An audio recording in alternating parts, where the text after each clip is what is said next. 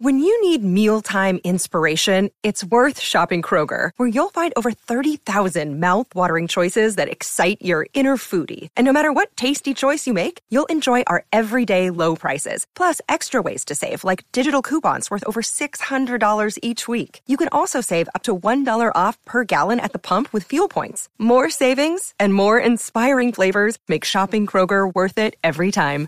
Kroger, fresh for everyone. Fuel restrictions apply. Turn up your volume.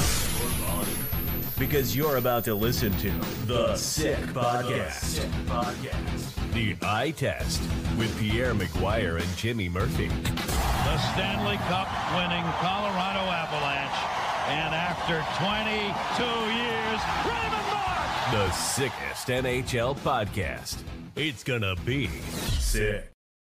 And welcome to another edition of the Eye Test here on the Sick Podcast Network. I'm your host, Jimmy Murphy, with my co host, Pierre McGuire, here. And we are ready for a wonderful show, Pierre. We're going to be welcoming on uh, Matt Keator, a longtime NHL agent. Bruins fans may know him from representing their longtime captains Zdeno Chara, but he's, he's worked with plenty more players, Pierre, over his career as an agent. As you informed me earlier today, was also a scout uh, with the St. Louis Blues. So has seen it from both perspectives. Uh, interested to ask him about that dynamic as well. Well, I think that's a big part of why he's been so successful in his agency business. He can identify players when they're a little bit younger and then go out and you know try to really put the full court press and recruit them. Uh, and he's not wasting his time just trying to load up with all these different guys. He's actually very selective in terms of how he decides who he wants to represent and when he wants to represent them. So I respect that part of it. And the other thing too is uh, Matt was a really good player. Matt played at Trinity College. He played professionally over in Sweden. Um, so he kind of understands the game from a player's perspective, from a scout's perspective, and obviously he's got a little bit of an education because he's a Trinity Bantam. So I mean, I'll just play nice to the NESCAC guy, if you know what I mean. Good stuff. Well, we've got him right now, it appears. So let's bring Matt Keator in to the eye test. Hi guys, how are you? Good. How you doing, Matt? I'm doing well. I, Good to see you. I'm enjoying uh, the cold winter of uh, of uh, the grind of of the final end of the hockey season here, especially with prep schools and and colleges. So uh, Mm-hmm. it's all been going well. Great. Great. Well, you know, I think we've been lucky though when it comes to the weather. It has the last few days it felt like uh, winter, but other than that, we've been pretty good, eh? Oh, it's been it's been really it's been nice. Uh, long as I can get my ten thousand steps a day, and I'm okay. The old man walk. Jimmy, Jimmy, before we even get into the hard nuts and bolts questions, you see what's over Matt's left shoulder? I do. Obviously, a sweater for the great Adam Fox. And this might have been some of the best agency work Matt ever did.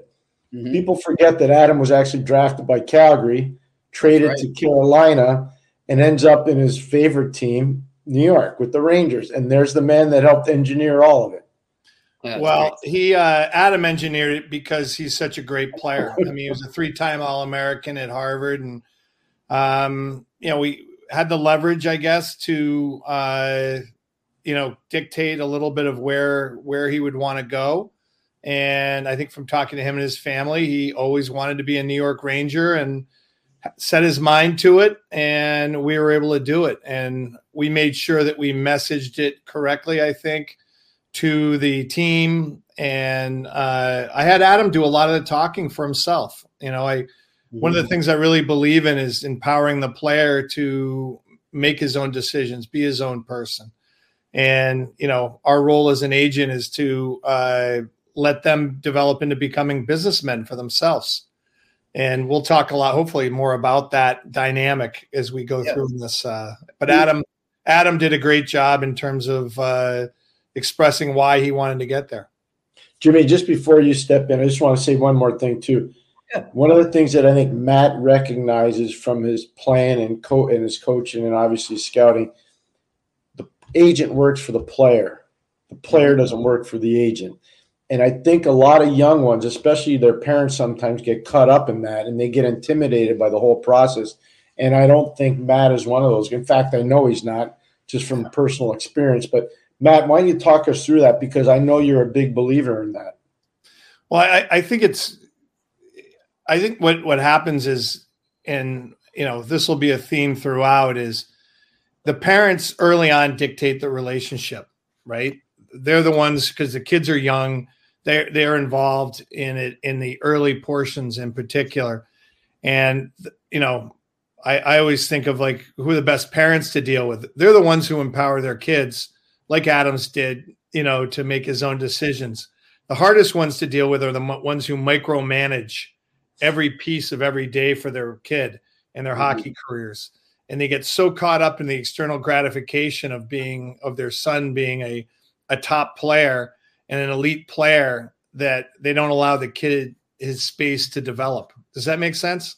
Yeah, 100%. yeah, sure. And um, you know, I, I the fun part for me in this job is to is to watch the player grow on and off the ice. You know, start with them at 15, like I've done with with a lot of these kids. Watch them go all the way through their whole career. You know, I've had a number of those so far, and watch them grow and develop. And the best parents are the ones who get them to a certain point and then sit back and they let their they let the kid run and they mm-hmm. dictate the relationship. Because in the end i'm not the one in charge the players. Yeah. Guide them using guideposts from my you know 34 years of experience but in the end it's up to the it's up to the player uh, to make decisions for himself and that's what i'm trying to empower him to do by extension the parents also. Matt i, I wanted to and obviously you don't have to name any names or anything but just you know i think as we're talking here i think of what happened to jack johnson and how horrible that was with his parents and i wonder have you ever been in a situation where maybe you feared it was heading not that there, somebody's going to take anyone's money, but you feared that it was heading in a bad direction with parents and you were able to sit them down and kind of make them see it from a different perspective and, and make them see everything you just said to us. Yeah, I mean, I think that has. I think I've been able to do that with some, but others just don't listen.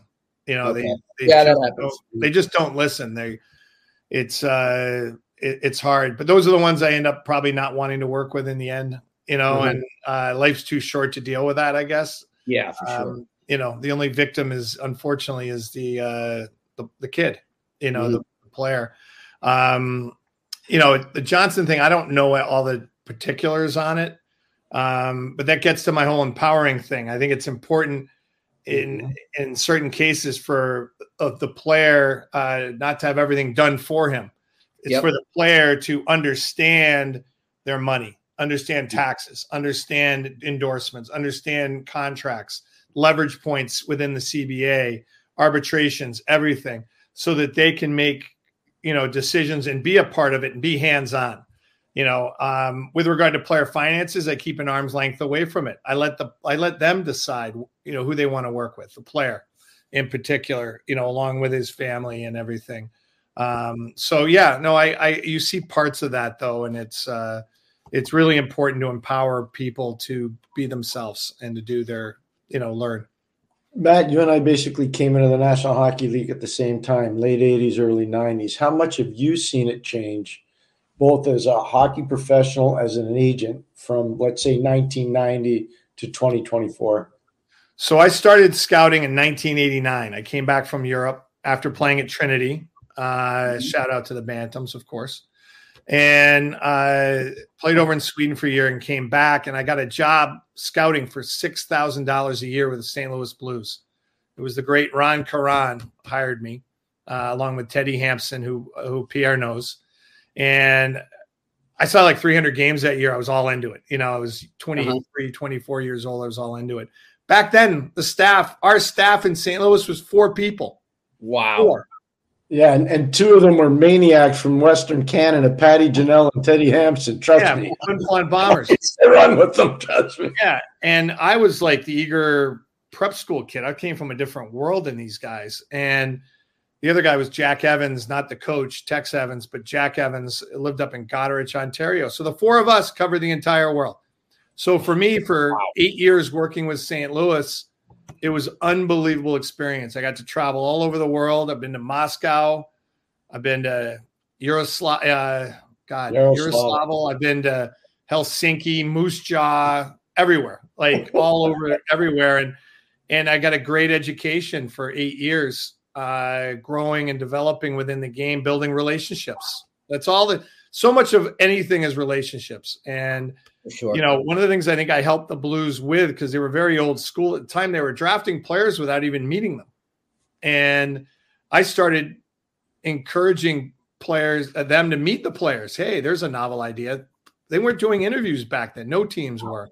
I remember driving down in 1993 to Schaefer, Old Schaefer Stadium to meet with Bobby Grier because I liked his son, Michael Greer, who was at St. Sebastian's. Yep. And I interviewed Mike and talked to his dad and got to know them. And, you know, we picked Mike in the ninth round and, and it turned out okay. Uh, and I, I, we would have we would have taken him if I hadn't if I hadn't met him first.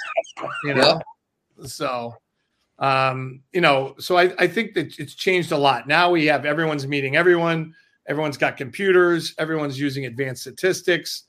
It's uh it's totally changed. Staffs are 15 to 20 people instead of 4 Mhm. and it's really really changed a lot I, I think what's really changed pierre is the evolution i think what you what you you guys did in, in pittsburgh with all this Jagr talk like the you know uh, influence of Jagr the Stastnys the european invasion i think has really changed the game and changed scouting a lot where now it's it's like all of a sudden we're going to europe for tournaments all of a sudden we're going all over the world for players and a lot of it has to do with the European influence has allowed us to go from 21 teams to 32 teams. I hope it goes to 45 teams because that means more players in the NHL level for me to represent. Um, but you know, it's totally changed. But a lot of that, a lot of that revolves around the European training methods and the European influence, which has allowed our game to grow into a global sport and has allowed the uh, league to expand uh, and be that much more talented. So, and that's brought into scouting and everything's had to change. So, Sure. Uh, I wanted to just with Europe there, just thinking this as you're saying it. Um, when European players first started to come over, Matt, were a lot of them, you know, did they like to just stick with European agents as opposed to North American ones? Just you know, t- for the familiarity and something from back home. And if so, when did that start to change? And they come to North I think America. it, I think it changed. I think uh, a lot of agencies got over there early and Uh-huh. got players, but I think when the guys came came over here, they started they they they would change. You know, Okay. I think there was there was more changing of uh, with the Europeans in particular. There was more jumping around. I think early on. Uh, I wasn't the first agent that uh, Michael Handzus or Zdeno Chara had. Um, Right. They made the decision they wanted to change, and uh, I was fortunate enough for them to pick me. Um, I had a little bit of an in because I'd worked in St. Louis with Peter Stastny, Mhm. um, the Hall of Fame player, and Peter and I are great friends. Uh, Pierre and I have talked about that in Yep. the past, and uh, I think that led me obviously to uh, Pavel Demitra and a lot of Slovak players, uh, including Paul Stastny, who just retired recently, who I had his whole career. What a Uh, career he had. Yeah, What a great guy too. What a nice guy. yeah. Good So stuff. yeah, I hey Jimmy, I know one player. He's he didn't make bring it up. Ladislav Nagy.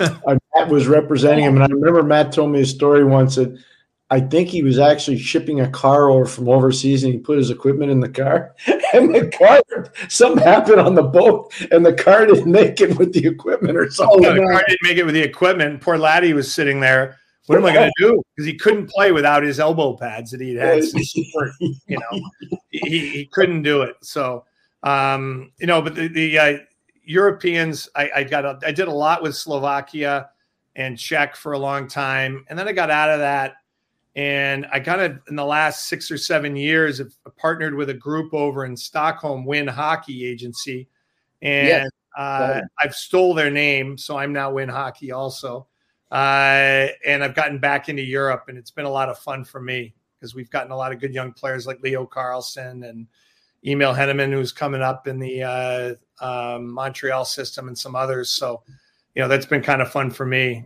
You know, as as as my business has evolved here. So You know, Bruins fans will remember the name Peter Stastny, especially from his days with the Quebec Oh, yeah. Nordiques when it was such a big rivalry. Matt, I know how tight you are with him. It's kind of like my relationship with Scotty Bowman. Tell us about Peter. I know Peter, but the fans don't know Peter. Tell us about Peter Stastny. So Peter was like I'd say the the Wayne Gretzky of Europe. Uh, you know, back in the uh, 80s, if you will. He was a great, great player. He didn't come over here until he was 24 years old. Uh, Peter is just all character, intensity, and character. And he's got a way about him that's like uh, very intense, but yet very funny. Uh-huh. And people are kind of drawn to him, and his teammates were drawn to him. He was one of them. He's the smartest hockey guy, one of the most smartest hockey men I've ever met and spent time with. He is a consummate pro. And um, if you go back to old highlights of him uh, ripping apart the Bruins and others, he really is phenomenal uh, to watch.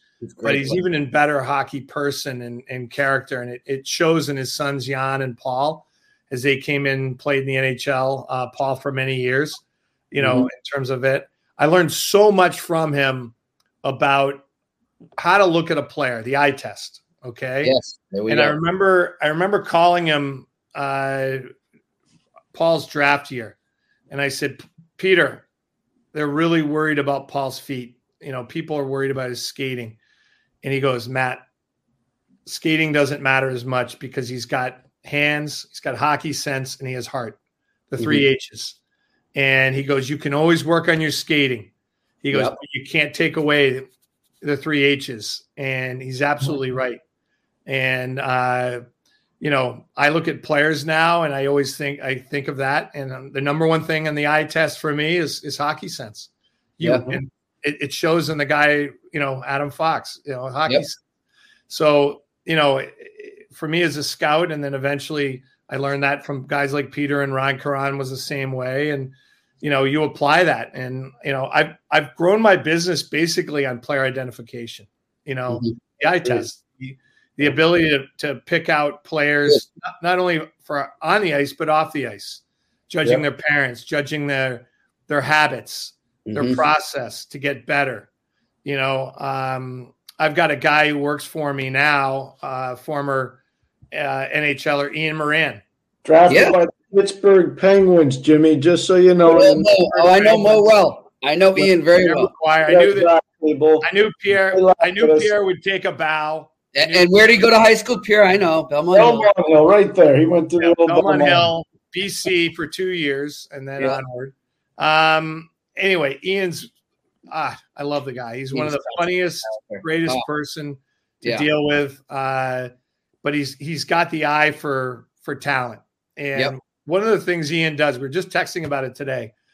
He'll go and sit in the parking lot and he'll watch how players interact with their teammates.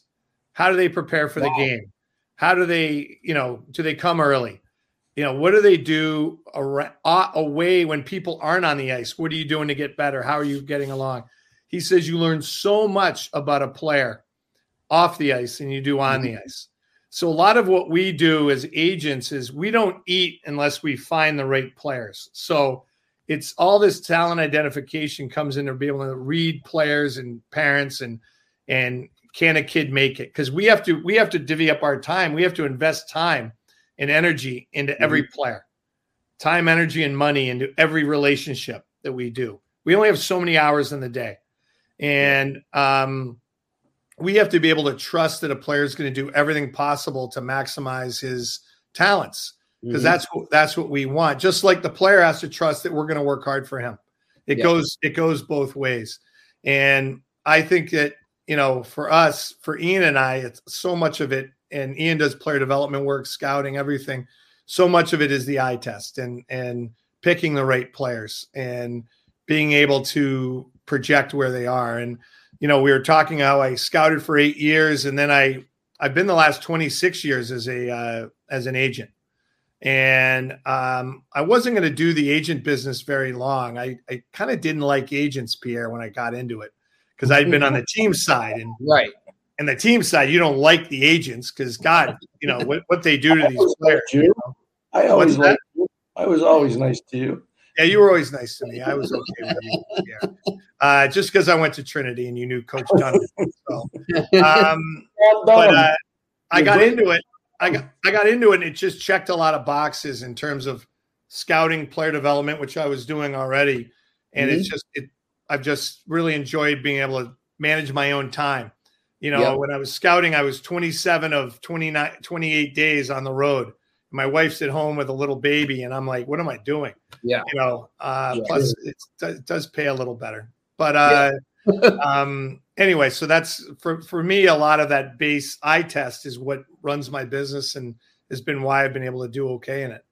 Great stuff. But before I know Pierre wants to do a little quick hit uh, stuff with you here, but before he does, I just want to ask you one question. So I'm sure you heard uh, Justin Brazeau, the player that came up for the Bruins yesterday, plays his first NHL game at age 26.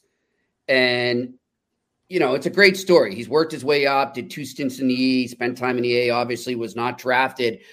Have you had players like that, coach, that you stuck with, even though, you know, at every turn it seemed like he wasn't getting his break or it just wasn't going to break, it wasn't going to get him to the next level, but you stuck with him and he finally made it. And what's that like when that happens? All right. I have a two examples for you. Just came popped right into my head. Okay. Um, you know, first of all, it shows you that the draft doesn't matter, mm-hmm. right? This is a journey, not a race. Yeah. So if, if, a player doesn't get drafted, don't worry. It's not the end of the world. You know, I, I think the parents and the player want that external gratification of being drafted. They want to be able to post it on Insta and say, "Thank you, St. Louis Blues, for drafting me," or whatever in the end, it doesn't matter where you are at age 18 doesn't worry worry me at all. It's where you are at age 21, 22, 23, and 24 to earn that contract. Mm-hmm. Okay. Mm-hmm. That's what means the most. I'll give you two examples. One is Nate Schmidt. Okay? okay. Nate was with a big corporate firm who took him on, and uh, basically he didn't get drafted, so they stopped calling him. And I had a friend in Minnesota call me and say, Hey, I've got this kid, Nate Schmidt. I knew who he was. I'd been out there, I'd seen him play. Mm-hmm. Great skater, tons of energy. Just kind of needed to re kind of focus maturity in, into his game and settle things down a little bit. Okay. You know, in his mind and in his game and refine it. And I was fortunate enough to start working with Nate. And I was fortunate enough just to sit back and just watch this media, you know, meteoric rise uh, and next thing I know, Nate Schmidt's signing an NHL contract and he's playing with Washington and eventually gets picked up and on the expansion draft goes to Vegas. Now Nate Schmidt makes six million dollars a year. Yeah. Okay. And he's gone from not being drafted to getting a six year times six, you know, almost six million dollar contract, almost 35, 36 million dollar contract, and he wasn't drafted. Another example is a guy that Pierre knows very well, Marshall Rifai Oh, who oh, yeah? we're just talking about him. He was five foot seven when I first met him. My my cousin, the great Mark Knapp, coached him at Hotchkiss, and that's how I got to know him. He's five foot seven or eight. I'm like little guy, and then he shows up on Harvard's campus, and he's like six one at the time, growing and growing. And Marshall just stuck with the process. That kid works so hard to get better every day. And at age 18, you wouldn't have taken him, but at age 24, he just made his NHL debut with uh, with the Toronto Maple Leafs. And Marshall has now refined his game. He's learned that less is more. He's learned to be physical, and he learned to play to an identity. If I was mm-hmm. to tell young kids one thing, learn to play to, with an identity. Okay, because that's what's going to get you there. English yourself, yeah. And it's all about details. Nate Schmidt and Marshall Rifai needed that extra time to learn details. Okay. Jimmy, there's another kid that Pierre never talks about. His name's Ryan McGuire. Okay. He plays at Colgate. Now, Ryan was probably about 5'10 when he was at Belmont Hill, and he was a little toe dragger, didn't quite know his identity. Now he's six foot two. Now he is an identity of, of two way strong physical play and has an identity where he he can change the course of a hockey game with either physicality or his brain. That's a late bloomer to keep an eye on. And I know Pierre doesn't like talking about his kids, so I had to throw that out there. So. Thanks. So now we're going to do the eye test, but we're going to do it, it right away. I love it. you're you're smart and you get it. So I'm going to ask some questions. Rapid fire, man. Okay, rapid fire. Guy from Trinity is going to figure this out. Hardest working player you ever represented hardest working player I've ever represented. That's kind of an easy one, honestly. Um, and that's Zdeno Chara. Yeah. Uh, like first time I met him, he called my house and said, uh, "Matt, I'm looking for an agent," and I'm like, "Oh my god, when are you are you available for lunch tomorrow?" so I drove down and met with him, and I, I what struck me right away is he was going to do whatever it took to maximize what to, what ability he had. He was going to max it out. And I, have used him as an example with all of my long term guys. So I got to give an honorable mention to this category to Blake Wheeler, Paul Stastny, and Chris Kreider because they all have learned from him. Yeah. He's like the template. Uh, like when he was in Ottawa, he was working out three times a day. Mm. Crazy. Still does. You know, mm-hmm. it's amazing. So he's the hardest working player. Who's the toughest player? And he can't say Chara. I can't say Chara, but honestly, if you were to go pound for pound, it would be Garnet Hathaway from the great state of Maine. Oh yeah, because nice. Carney has done. If you had seen this kid in high school, I didn't want to work with him. At Andover. Play with yeah. Kreider at Andover. No, Chris Kreider told me he's like Matt. I'm not going to work with you unless you work with my friend Garnet. all, right. all right, I'll take him. That's loyalty. That's all right. I'll take him. But he is he is tough, and and I you know and I'm not talking about fighting. I'm talking about yeah. winning battles Grit. every Grit. day. Grit. I'm fastest player that's in the Keator Club. The Keator Club. I like that. That's a good Kreider. one. Uh, the fastest player has to be Kreider because of yeah. his breakaway speed, and you see him jumping out of pools. But honestly, Pierre, like a lot of it has to do with genetics because his parents were both great athletes, especially the mom. I have to say mm-hmm. that. Uh, but it really he's worked at it so hard. You know, he really has. So I think that. But I'm going to give an honorable mention to a guy, uh, Ryan Leonard's brother. I represent from B. John. Ryan from BC's brother, John Leonard. Is the fastest player I've seen in the American League. I, I was down in Tucson. I watched him a, a, few weeks ago, so I give John Leonard a uh, honorable mention. Yeah, he just scored a goal the other night. I think, as a yeah. matter of fact. Yeah, Who's the smartest player in the Keator Club? I mean, honestly, that's kind of that's pretty easy in terms of like Adam Fox. Um, I've never I've never seen a guy stick handle around somebody without without moving his feet, and he does that with just right? head fakes, which is smart, but also looking players off and moving it. I mean, you go to that uh, the goalie set up in in overtime in the stadium game, like that's all Foxy, and he he is so smart he's amazing to watch. Best undrafted player in the Keator Club. Best undrafted player probably would have to be Nate Schmidt. You yeah. know, we'll have yeah. to give Nate that. But Marshall's coming. Marshall Rifai is coming. You yeah. know, um, I've had other ones like Andre Sustri who played 400 games. He oh, was undrafted. So many guys don't get drafted and become players. Who's the most undervalued skilled player you ever represented? Michael Handzus. the Zeus. Big the Zeus. Jimmy. I, like I didn't hesitate too much on that one because no. he's quiet, he's subtle, and he he does little things really well. His details, his details are phenomenal.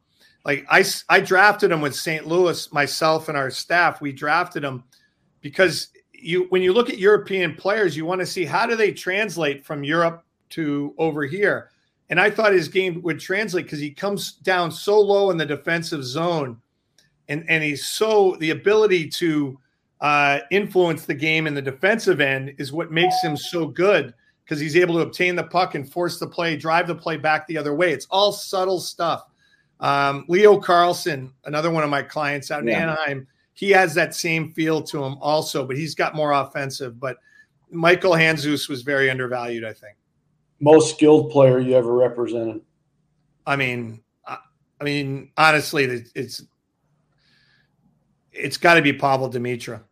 Like that that mix of like athleticism and and talent and skill would have to be Pavel. He was kind of after Peter Stastny, he was one of the the next wave of the Gretzky in Europe's, if you will. Mm-hmm. You know, um, whose life ended way too soon yeah. I remember three weeks before that that plane went down, I was in Riga, Latvia with Pavel, seeing him. Oh, and wow. I was I went out for a night with the, that whole entire team. I it's uh, oh. anyway. I got to. They're all wonderful people, and uh, but Pavel's very special. But I think that's Pavel. Yeah, I had the privilege of coaching Pavel, and the day that happened, two of my former players were on that plane, Brad McCrimmon and Pavel, and just to this awesome. day, I still think about it. Heartbreaking. Yeah. Let's go. Most underrated player in the Keator Club. Most underrated. Most underrated player. now you're getting me to really work here, Pierre. You know, I mean, the, the underrated of the of the current guys. Uh, you mean in terms of like what he does for his team and everything? Yeah. Mm-hmm. yeah. I, I, would I would have to I would have to almost go back to Hathaway again. You know, mm. You know, one of the reasons why we put him in Philly, he was born to be a Bruin. Don't get me wrong, Jimmy. He was born to be a Bruin, but he was also born to be a flyer. And yeah. you know, when a player's a free agent, you try to match a player up with the culture of the organization and kind of where he's going to fit. You know, and uh, I'm going to give another honorable mention to Ryan Donato because oh, Ryan Donato has crafted out a very good NHL career in my mind because he's figured out that you know he's not going to maybe not score 50 goals, but he's going to play on all four lines. And Ryan Donato is so undervalued on every team because of what he brings off the ice. Also, there's a reason why Ron Francis had uh, Ryan Donato house uh, Shane Wright when he was in the NHL last uh, year because it, it, shows to Ryan's character, which he gets from his parents, obviously Teddy and Janine. What, what's amazing about Ryan Donato, Jimmy, I got to tell you this: if you go look at his stats, almost every year it's twelve to seventeen goals. Right? I'm telling you, it's, it's, it's, it's unbelievably consistent, and he's his, not always on real good teams. Like his goal, his goals per sixty minutes played is like through the roof at times. It's crazy. I'm just telling you. Like I don't have those stats, but I'm telling you, like I know the hard number. The hard number, like twelve to seventeen every year. It's yeah. crazy. He's not on good teams. You know, and I'm hearing he's, he's like, I mean, Bedard, from what I've heard, has taken a real liking to him. He's doing a good job with a lot of young guys there in Chicago. So he's a hard guy not to like, right, Matt? Like he's yeah, just he's, he's phenomenal. Tremendous, tremendous. another guy, two guys. Before we move on from that, Alex Killorn. Oh, that's I mean, that's yeah. that's another one. Now he's Alex will be mad at me for not bringing his name up sooner, but um, yeah, Killer. yeah, Killer, uh, Killer's an interesting kid. He, I got to know him. You know, I didn't really know him at Deerfield. I, mm-hmm and I met his mom at a game, and I said to the mother, um, she asked me a question. She she goes, "Does he need to go play junior hockey?" I said, "No, he doesn't. He can do his senior year at Deerfield because he's that good. If, yeah. if you're good enough, it will happen."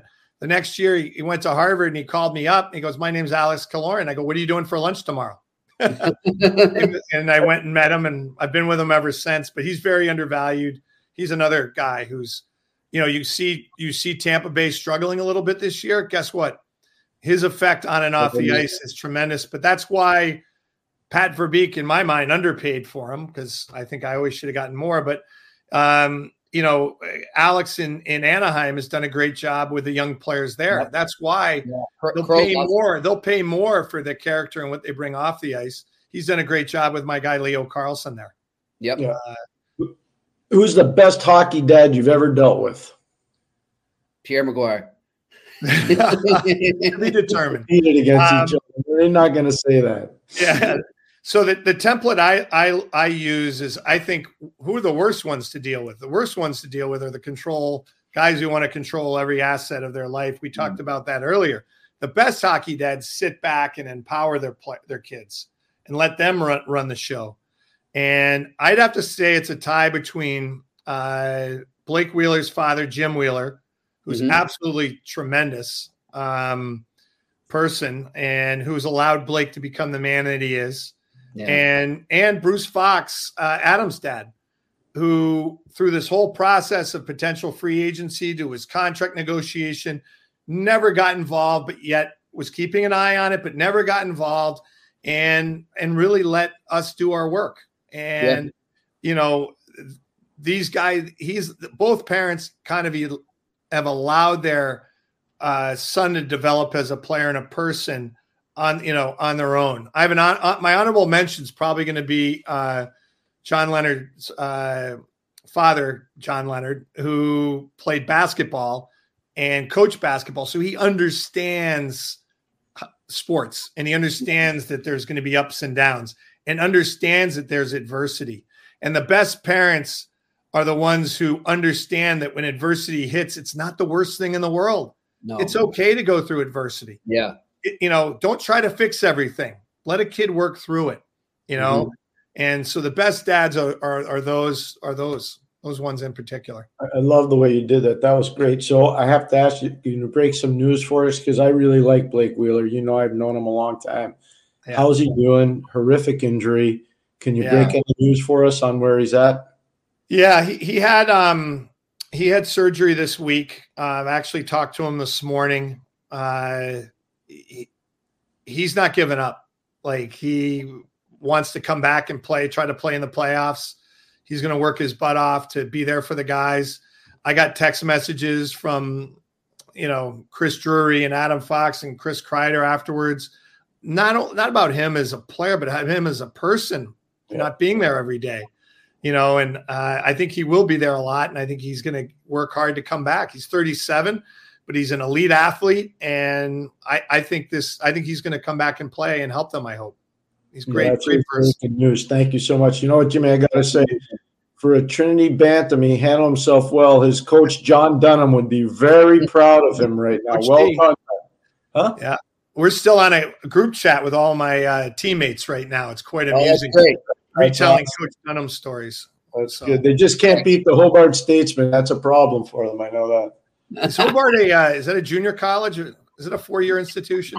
They're defending national champs. Listen to you guys. So. Yeah. But keep bringing in those UMass guys too. I like all the talk about Leonard. There we there go. go. Yeah.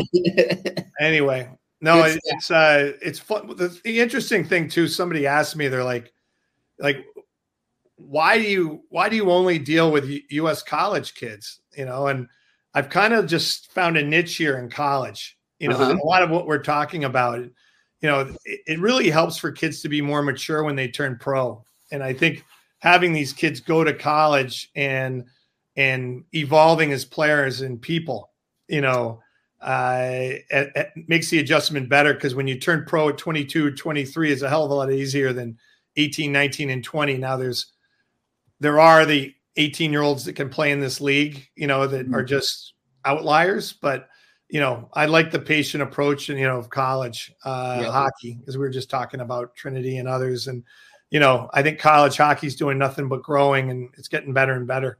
So, Speaking of quickly too, uh, one of the things we've been talking about a lot lately in the past couple of weeks, Matt, is the potential of CHL players eventually being able to transfer down and play for college hockey teams. How do, how will that affect your job as an NHL agent? I don't like it. I, I like the ecosystem the way it is. You know, mm-hmm. I think if players, You're the second person to tell us that. What? So, what's that? You're the second person to tell. Yeah, I, I just yeah. I've talked to a lot of the Division One coaches. Uh, you're basically going from, you know, you're you're you're going 100 you're going 75% more people eligible mm-hmm. basically you know uh, because you're adding three leagues in canada on top of ushl and bchl and then you're allowing european players so I've got players playing in the SHL right now, and they could play one or two years pro, yeah. and then come over and play college. And I, I, I don't I don't like what it's going to do long term to uh, um, to everything. You know, I, yeah. I, I think the values of the NCA have turned to pro. It's become pro now, and I, I just don't like it. I don't like the transfer portal um, as much. I like I like the players having the freedom. Like I get that, Mm-hmm. Um, but uh, I don't like uh, I like guys to stay loyal to schools. I think that that's important. Uh, then in terms of the nil money and everything, I, I I, I don't like it. You know, I, I think players get distracted by that. Let's focus on playing BU on on Sunday on Saturday and Friday nights rather than am I getting five hundred dollars from a pizza place around the corner? You know, yeah. and comparing what I get to what other teammates get or anyone else. Mm. Let's focus on what's what's most important, which is getting better as a player and a person when you're in college. Yeah. yeah. Well said. Well said. I'd have to agree. Yeah. So. And I, I guess Pierre, uh, you one question I would like, if the quick hitter there would have been, who's the toughest GM to deal with, or over the course? Doesn't have to be now. It could be the past. I don't want to put him in a bad spot, Jimmy. I like that. That's okay. I can Yeah. handle that. No, Yeah. I will. So I'll, I'll take it the other way. The best GMs, Yes, let's do it that way. That yeah, sounds the better. best, and then I'll go to the worst. The oh. best GMs, the best GMs to deal with, I think, are the mo- the ones who are fearless, the most secure in their jobs. They're easy, they're easy going, they're easier to deal with. A lot of these far, former Hall of Fame guys, you know, that I've dealt with, like Joe Sakic, Yzerman. Obviously, everyone has a man crush on Stevie Y. You know, Ron Francis. They're just easier because they don't really need their jobs. Like they can go do other things. They're they've already done a lot, so they're easier to deal with because they're fearless. They're more comfortable in their own skin, and they're just easier to deal with. The harder ones are the insecure GMs who are scared for their jobs and they're jamming deals down your throat or they're you know they're Mhm. they're nervous all the time and you know those are the harder ones i feel to deal with I- can't really name Of one course, no names. No, no, I don't. Yeah. i'll give slats a shout out because he like glenn sather would be happy to know he was the toughest sob to deal with okay that's a badge of honor for that for slats so he i'll i'll shout him out you know I was gonna. Get, I would think though that there's a mutual respect though. No matter how hard a GM is, I mean, I would think you know, you guys over time would form mutual respect. Yeah, I think you do because it's repeat business. You're doing Yeah. business constantly, and you try. You don't blow.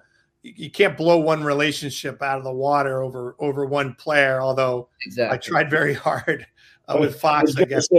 Whoa, I've seen a couple where there's been some problems. Yeah, but but that's okay. We're all okay now. You know, Yeah. everything was communicated. But no, I, I think it's uh, um, it, it, we all know each other. Like Yeah. if you go to the NHL draft, okay, Oh yeah. you you've got all the agents, all the all the uh, GMs, all the scouts are all sitting in one arena. The Yeah. only thing that changes every year are the players and the parents go through. Yeah. All right, the media is even the same every year.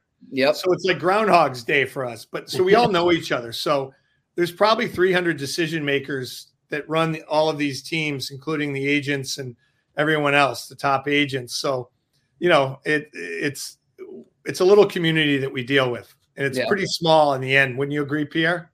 I would. I would completely agree. I thought that was really well said. Um, you know, the one thing I'd say is I, I tried to do a couple deals with with Matt. One we were we did a deal on on Adam Gaudette, just getting Adam in, and he played really well for us. And Yes. he's ripping it up in the American Hockey League right now in Springfield, Mhm. part of St. Louis Blues organization. And darn it, he just wouldn't deliver that. Darn it, he wouldn't. I won't even say. I don't want to get mad, but there was a guy named Marshall Rifai that played his first NHL game, and he just wouldn't get the deal done with us. no, we wouldn't. Couldn't do it. So mad at you for Yeah, that. couldn't do it. He'd be playing for Ottawa right now too. You know, you know how hard I tried to get that. I know done. you did. Yeah, Marsh is uh, like I said, he's a special guy. So Uh, it's funny, you know, when Pierre, when you were uh, when you were scouting and the eye test, how much did character mean to you? a ton. It was probably the most important thing, especially back in and the league's changed a lot in terms of the way that the league is played. And you think about it with the red line, and you'd go into the Aud in Buffalo, or you go into the stadium in Chicago, or you go into the Forum Montreal, you go into Maple Leaf Gardens, you go into you know Chicago Stadium, you go into the Boston Garden. You had to have tough guys, and character mattered. It mattered a ton. I mean, people laughed at us. I'll never forget this. And, and Matt, you were working in the league prominently then when we traded Paul Coffey and Mark Recchi to Philadelphia for Kjell Samuelsson and Rick Tocchet and Kenny Wregget, people thought we were nuts. They did. But we, you know, we were trading away two future Hall of Famers for two guys that would never, three guys that would never be in the Hall of Fame. But we needed Rick's t- toughness. We needed Kjell's crazy toughness on the back end. And we needed Wregget to back up uh, Barrasso because we had traded Frank Pietrangelo. So, you know, it was one of those deals where everybody looks at it and it doesn't pass the smell test. But I'll tell you one thing, it passed the eye test. Yeah. It really did. So character that's- mattered a lot. It's Character a interesting. lot. I had this conversation the other day with a uh, New York reporter. We were talking about uh, Neil Smith, and Neil did a similar type of deals, number right. of deals Yeah. in and around the deadline. But back then, you could do those deals because Mhm. there was no salary cap. yeah. Nowadays, you can't do that because dollars and dollars have to match up. And these draft picks are so valuable, you know, and every, you know, when, we're negotiating contracts, it's turf warfare. Like, like these teams are fighting over every hundred thousand dollars. Like, like my my players will look at me and go, "What do you mean they won't give give us an extra two fifty? I go, "You don't understand. Yeah, they're fighting every fifty grand, hundred yeah. grand, every dime. Look at how much know? shuffling players yeah. are doing down from the A like nonstop. You know? I, have I've, been, I've done so many arbitration cases where we get to Toronto, Pierre, and we're fighting over an extra fifty or hundred grand. Wow! At the door, at the door. Nobody really wants to go. That's the biggest thing. And Matt can tell you, nobody really wants to go to arbitration. They want to no, go. No, but we're outside the door. I'm with Brandon Montour, and you know Monty's like, we're there, and Monty's like, we're fighting over whether whether it's going to be 50 or 150 more or something. And Bob Murray's holding, holding, holding the line. And Monty's looking at me going, What are we doing here? I yeah. go, Brandon, it's every dollar counts, you know? and and that's but that's why sometimes you got to be like a lot of these negotiation is preparation, patience. You have to learn patience. Yes. And you know, a lot of what my job is preparing the player and the parents to go through it, but mostly the player to go through it and learning that patience. Mm-hmm. And and learning that it takes these conversations take place over like months. Yeah. You know, and it's like chipping away. And it's not like all of a sudden, boom, the deal's done you know, mm-hmm. it especially in the arbitration process, because uh, the collective bargaining agreement, there's different stages, there's different leverage points, you know, and that's really what we're learning. We, you know, we, right. we teach the player there's different leverage points at different spots, and it's based on your performance and where you are in the CBA.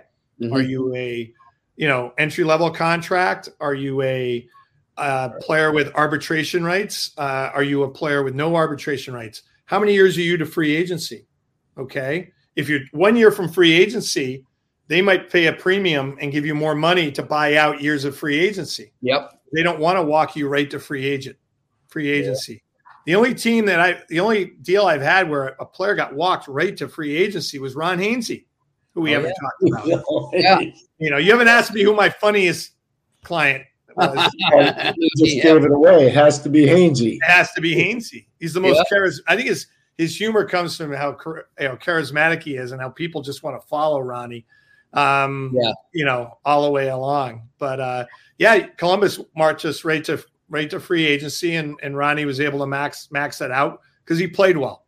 So you mm-hmm. have to play well in order to uh, and produce in order to get that. So, hey, sure. Jimmy, you know what? You know why Matt brought up Brandon Montour? It's for you, UMass Amherst. No, Just thought you want to know. Did it brought it up for you? Look at so this, Jimmy. I went to uh, I, I, not, I went to Trinity, and uh-huh. I also did the UMass Sport Management program. Oh wow! Yep, and got out of there in '94. And uh, yeah. the great Ron Caron let me uh, do a couple of years of grad work while I was while I was scouting full time. Oh, nice. And one of my theses, or whatever it's called, uh, when I was at the UMass Sport Management Program, my big papers, I guess they call it, maybe not thesis, was I developed a plan to bring the World Junior Hockey Championships to Boston. I read about that. Yep. And that was in '97 when That's we right. and we actually did it. So we took yep. that plan that I put together, and me and another guy we we did it, and we brought the World Juniors. I really wish USA Hockey would bring the World Juniors to Boston. Again, uh, yeah, we didn't have that back then. We didn't have a um, uh, the NHL network uh, to educate everyone is exactly what the World Juniors was. Right. You know, so nobody back then really knew. We had to educate them. It was hard. It was a hard yeah. sell. We did well around Boston, but you know when we had uh, some teams, the Mullins too, right? Yeah, Mullins, but those that didn't work. That no, didn't. Was, yeah. But I think now if they were to do it in just in Boston area, I think it would be phenomenal for the. Uh, and think about all the college rinks now that are so state of the art around here too. Yeah, you know, modernized yeah. and yeah. Would, yeah, no, I think it would be phenomenal. Yeah, what do you think of that? You think Boston think could support it? Yeah, no, I think Boston would be great. I, awesome. I, Sunday I was at the uh, UMass BC game. There were seven thousand people at Conte Forum at uh, the Kelley Rink. You could go to Agganis, you could go to Matthews, you could play the gold medal game at uh, TD Bank. I mean there would be a home. I think it'd be a home run here. Look, I was part of the World Junior for a long time on the broadcast side, and um, you know, the ratings used to be 500,000 people for games. And then all of a sudden in Halifax in 2003, it went to 2.9 million viewers and it took off from 03. You know, yeah. and, and, if you look at the players that were part of it, guys like Ovechkin, guys like Malkin, guys like Mike Richards, Ryan Getzlaf, you go down the line of all the great players, and we started selling. And then I think the one that really grew the World Junior was the 05. Of the course. 05 World Junior, because there was no NHL, all the best players from around the world that weren't playing in the NHL, they were playing in the World Junior. So they so they were playing in the World Juniors, right? In that 05 World Juniors, and then they were all playing in the American League. I yeah. remember going. I remember going down and watching Providence in Providence, playing yeah. the Philadelphia Phantoms. Carter and Richards. Carter and Richards played against Bergeron and who? Oh, I've it was it. Uh, but Bergie was Bergie wasn't was, there yet, was he? No, that was before Kessel. Yeah, yeah. I remember going to I had clients in the game. It was phenomenal, like hockey, you know. But let's not do lockouts anymore. Like no, uh, no more lockouts. And One, I do think the NHLPA is on a great path with Marty Walsh, and I, I mentioned Ron, I mentioned yeah. Ron Hainsey, who's uh, you know my entertaining client of years. He's now the number two guy there uh, helping Marty Walsh. And I think they've done a phenomenal job. They're off to a great start, communicating with the players the right way, communicating their vision. And I think hopefully we can avoid a lockout, but get a fair deal for both sides. And they've done a great job so far. Uh, so keep an eye on on Marty Walsh and Ron Hainsey. Well, Pierre and I were just talking about him uh, yesterday. About before you came on. By the way, Matt, you've done a great job. This has been awesome. Yeah. We appreciate you so much coming on. Thanks. And look at I'm like Victor Kiam, the old owner of the New England Patriots. I like the product so much, I bought it. So I actually have entrusted the welfare of my son to Matt Keator. So go. that's how much I like the product. We'll be we'll be watching him. He's a uh, he's a hard nosed kid. Yeah. Uh, listen, guys, I've really enjoyed the uh, listening to your podcast. It's so informative. Thank you. Yep, it's it's yeah. it's really a lot of fun. I think your live show is going to be electric. Electric. Mm-hmm. Notice how I use that that word. Uh, yeah. and if I could somehow get up there, I would just to heckle Pierre and um, two Boston guys in Montreal. That's pr- well, Pierre's Montreal though. Yeah, yeah. yeah. Adopted Boston. Matt, I would promise you lodging at my home in the northern part of Quebec. It would be a privilege to host you. There you go. Yeah, I could only do it. I, I, could only do it if I could. Uh, actually, I love going to Montreal. Did you well, guys go up? On You know what we'll do? We'll go watch a Laval Rocket game first, yeah. so you can see your boy Heineman. Heineman, mm-hmm. yeah. Yeah, and then we'll go hang out at my house, and then we'll go down and do the show. Yeah, I'll yeah. tell you that the best weekend ever was uh, the All Star game in 2010 or 11 in yeah, Montreal. It was a little cold yeah. that weekend. It was a little it was cold. freezing.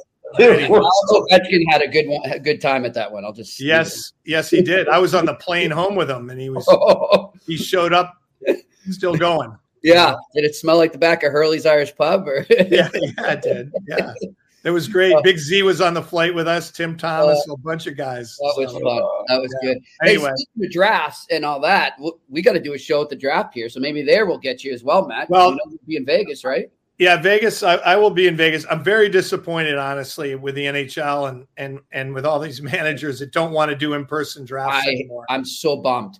I, I think like it's so wrong. Year. I, I think it breaks so my heart. Yeah, it, you know what?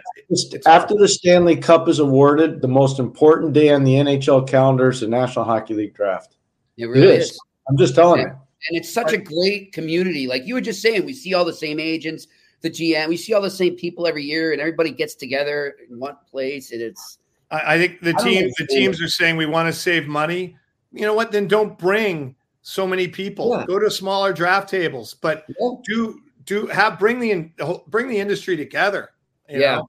Anyway, that's Especially been on my mind. Going too, right? I mean, with the way the league has made so much progress with the public and and you know everything that's going on where it is, it's I, I don't know. Yeah. Jimmy, we got to let Matt go so you can get to. Go. We got to let him go because we got a couple things to close out here before we go. Yeah. Yep. All right. Well, listen, I really enjoyed talking to you guys, and uh, you know, hopefully, I can come back sometime. Thank you. You're welcome back anytime. I'll talk to you uh, tomorrow. We'll be in charge. Thank All you. Right. Bye. Agent Matt Keator join us here on the eye test on the Sick Podcast Network. Man, Pierre, I think he wanted to keep going for another hour. Yeah, first of he, he started out, no, he started out the right way. He was a scout, and the guys that trained him, Teddy Hampson, yeah. the late Patty Ginnell, uh, the late Jack Evans, phenomenal hockey men, knew them all very, very well. Um, Ronnie Caron was amazing, amazing guy, passionate beyond belief. And Matt was lucky; he got a PhD in hockey from four legendary guys. Just to show you, Patty Ginnell and Teddy Hampson played for the Flin Flon Bombers when they won the Memorial Cup. Yeah, we were talking about them earlier this year. They were promised if they won the Memorial Cup by the mining company that controlled Flin Flon, they were promised jobs for life in the mines. Back then, it was only a six-team NHL. Then it expanded, obviously, and Teddy was part of one of the expansion teams with the California Golden Seals when they wore the white skates back in '67. Yeah, but but that those were real hockey men. You know, yeah. I'd go on the road with those. I was a kid. I was like 27 or 28. You go on the road with those kids and, or those guys, and I was the kid, and they would say, um, "What time's breakfast tomorrow?" And you'd go find out what time the kitchen was. Like you were running for them because you respected them so much they were larger than life and they give you little secrets about the scouting profession. Phenomenal. That doesn't yeah. happen anymore. Guys no. don't even talk to one another, you know? It's just crazy. But, anyways, uh, he got a PhD in hockey from some legendary people in St. Louis. And yeah. that's what I like about Matt because he, he has street knowledge from having been a scout. He was a very good player at Trinity, played professionally in Sweden. So he's got a feel for it all. And I, you know, I kind of walked in those shoes, not the yeah. agents but all the other stuff. And um, I really respect people that go through that. You would have been a good agent, Pierre. I could I could have seen it. I have all patience right. you, Jimmy. I have tons of patience with you because we have fun together. I don't have the patience to do that. I might, and you never know. I told you one story today. I won't tell you. We're not going to say the yeah. name, but no. yeah, I think there'd be more fistfights if I had been an agent. It wouldn't have been good. All right, should we open up for a few questions? We have to. We definitely have to because I know the guys get going in Montreal too. But we'll get going here. We'll go. All right, we'll do it quick. They have to get off. Let's just do two, three questions. Three questions here, guys. Oh, no questions. He said. All right, so this is the one question. Our bad. We didn't see that. Um, Jeffrey B. What happened to Timo Meier? He looks like a shell of himself. He stands out like a sore thumb at a minus 22 while being the Devils' highest paid forward. Is it the pressure of the new contract? No, I don't believe that at all. In fact, remember when we talked about Timo Meier the other day? I said, yep. I said the two guys in New Jersey that are bitterly disappointing. One is Ondrej Palat and one is Timo Meier. Yep. And for whatever reason, I don't know if they just lost a little bit, but both those guys are struggling. And they need tonight. There are three games in the league that matter tonight, Jimmy. Okay. One, Islanders at Pittsburgh. Two, New Jersey at Washington. Three, Minnesota at Winnipeg. Those three games matter a ton. Matter a ton. Yep. And, and you know, if those Jersey guys that I talked about, Palat and Meier, don't show up, it's going to be hard for them to win on the road because they don't get last change, and they're going to load up on on on Hughes. They're going to load up on Hughes. They can say anything they want about Hischier. They're going to load up on Hughes. All right, our final question we got is the one from Evan. Another great video one. Let's close it off with Evan. As you know, I really respect your opinion and your knowledge, and I really try not to be one of those fans who's constantly issuing irritating opinions that have no basis in reality. And what I'm about to refer to doesn't have any basis in reality. It's not something that's ever likely to happen. Nonetheless, if either of you try to tell me right now that you know for a certainty that 52 year old Jaromir Jagr is not better than a single player on the Pittsburgh Penguins starting roster as it stands right now, as they're playing right now, I'm not listening. You can't change my mind. Can't do it. Nope. Uh, I'm going to try. I'm going to try. Okay. 87 is pretty darn good. Sidney Crosby's having an MVP type year. And I think, I think yeah, but here, I think he's trying to say, I think he's trying to say, could Jagr, unless I misread it, was he trying to, I think he's trying to say, could Jagr play? Could he replace a player on that oh, roster oh, right That he could do, yes. 100%. But yeah. I thought, I took it as saying he's better than any player playing for the Penguins now. And oh, I don't I don't agree with that. Like, I, yeah. I mean, Sidney's at another level. I'll just use him as an example. Could Jaromir play on the team? He could. You know, it was scary when I saw him practicing. Um, I can't say the thought didn't go through my head. I'm like, to me, skated a lot of time. I skated a lot out. Skated a lot of hours with that guy. He can still why play. not? Why not? play. Hey, don't we have to say uh, we're thinking of somebody today from the movie? Yeah, we do. By the way, Doctor Hook from Slapshot has passed away. Here, uh, sad news. We saw that you sent me the tweet this morning. Um, he was, he was a great character in that movie, Pierre. And it's, you know, I follow the the Hanson guys on Twitter, and they've Yeah. been doing a lot of dedications to him today, just really talking about him and what he meant to them. So, uh, it, it's, it, I think, one of the greatest things too, Pierre, how those characters have become not just ingrained in like their movie, they they become part of hockey culture.